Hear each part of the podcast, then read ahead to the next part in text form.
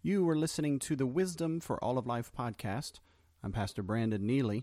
Stay tuned for the proverb of the day. Well, good morning, everyone. Today's proverb is Proverbs chapter 12, verse 24. Proverbs 12, 24. The hand of the diligent rule, rule, while the slothful will be put to forced labor. The hand of the diligent will rule, while the slothful will be put to forced labor. In every road trip, on every road trip, someone's hand is on the wheel, so to speak. For every job, there requires certain tools or instruments, and each has a handle. A backhoe, for example, has its levers, and whoever's hand is upon the lever rules over the machine. And as a consequence, has a big responsibility to accomplish the task at hand. They've been given the rulership or the dominion over that particular area of service. They, the diligent, will rule. Their hand will rule. But the slothful, well, that's another story. Not everyone gets to hold the levers. Not everyone gets to lead or manage or rule. Some do and some do not. What determines this? Well, um, the people of our world and the pontificators and sociologists and historians of our world who reject the promises of Scripture, they believe that it is societal forces which raise up some and tear down others. They believe that those whose hands are on the levers of power are, by, by definition, evil or oppressive. Now, that may be the case from time to time, but that is not the general rule of how this world works, not since Christ has the throne. What determines ultimately and generally speaking who has their hand on the lever? Well, this proverb says that under God's hand of rulership, it is the diligent who are granted the levers. The diligent are given rulership or authority. The lazy, the idle, the slothful, they're managed. The diligent do the managing. The lazy comes under coercion and is often forced against his own will to work. The diligent have the power. They are granted the responsibility. They have the wheel.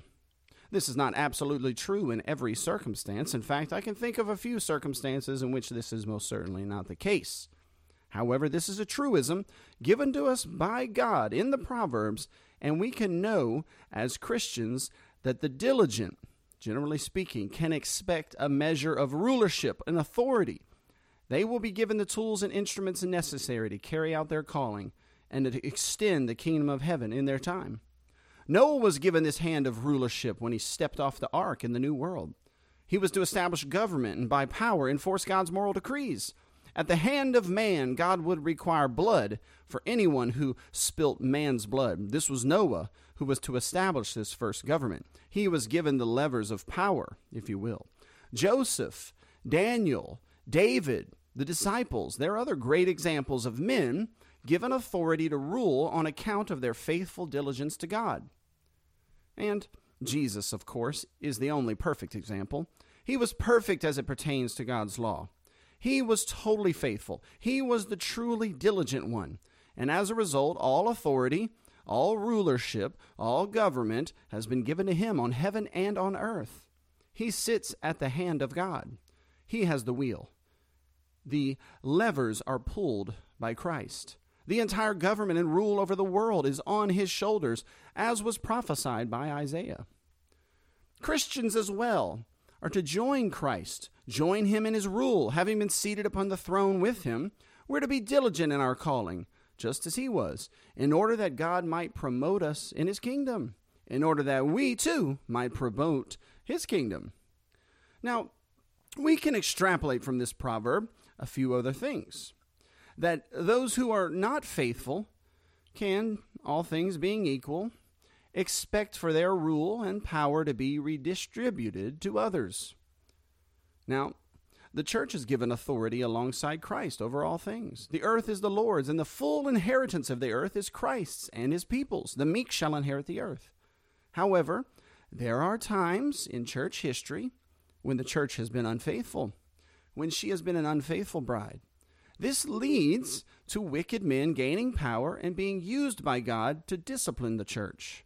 I do believe that is, by in large degree, what is taking place in our nation now. But the discipline isn't to finish the church off.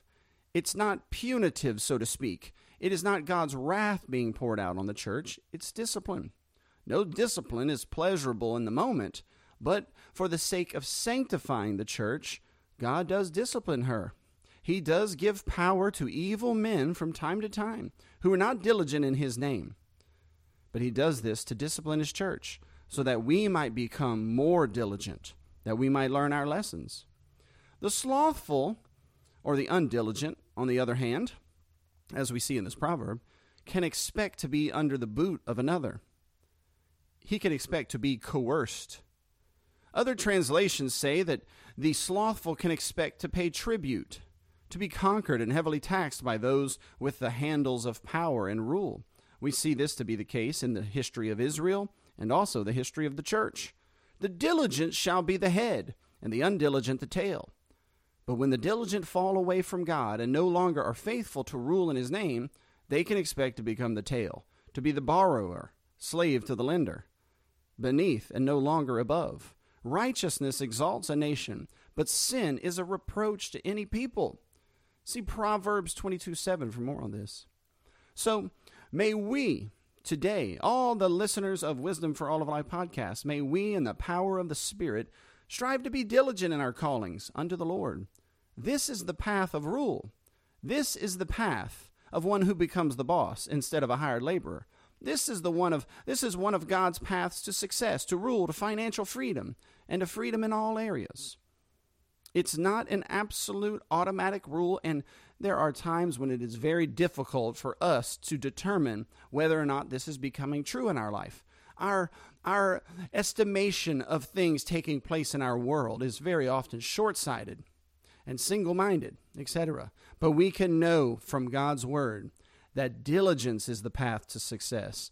Diligence, faithfulness under God, is how God raises people up in a time like this. This has been another episode of the Wisdom for All of Life podcast. I'm Pastor Brandon Nealy, and I'd love it if you'd give me a five star review in iTunes and share this with your friends. Remember, the fear of the Lord is the beginning of knowledge and wisdom. You can have all of these proverbs, but if you don't have right relationship with God and Christ, they'll do you no good. Have a blessed day.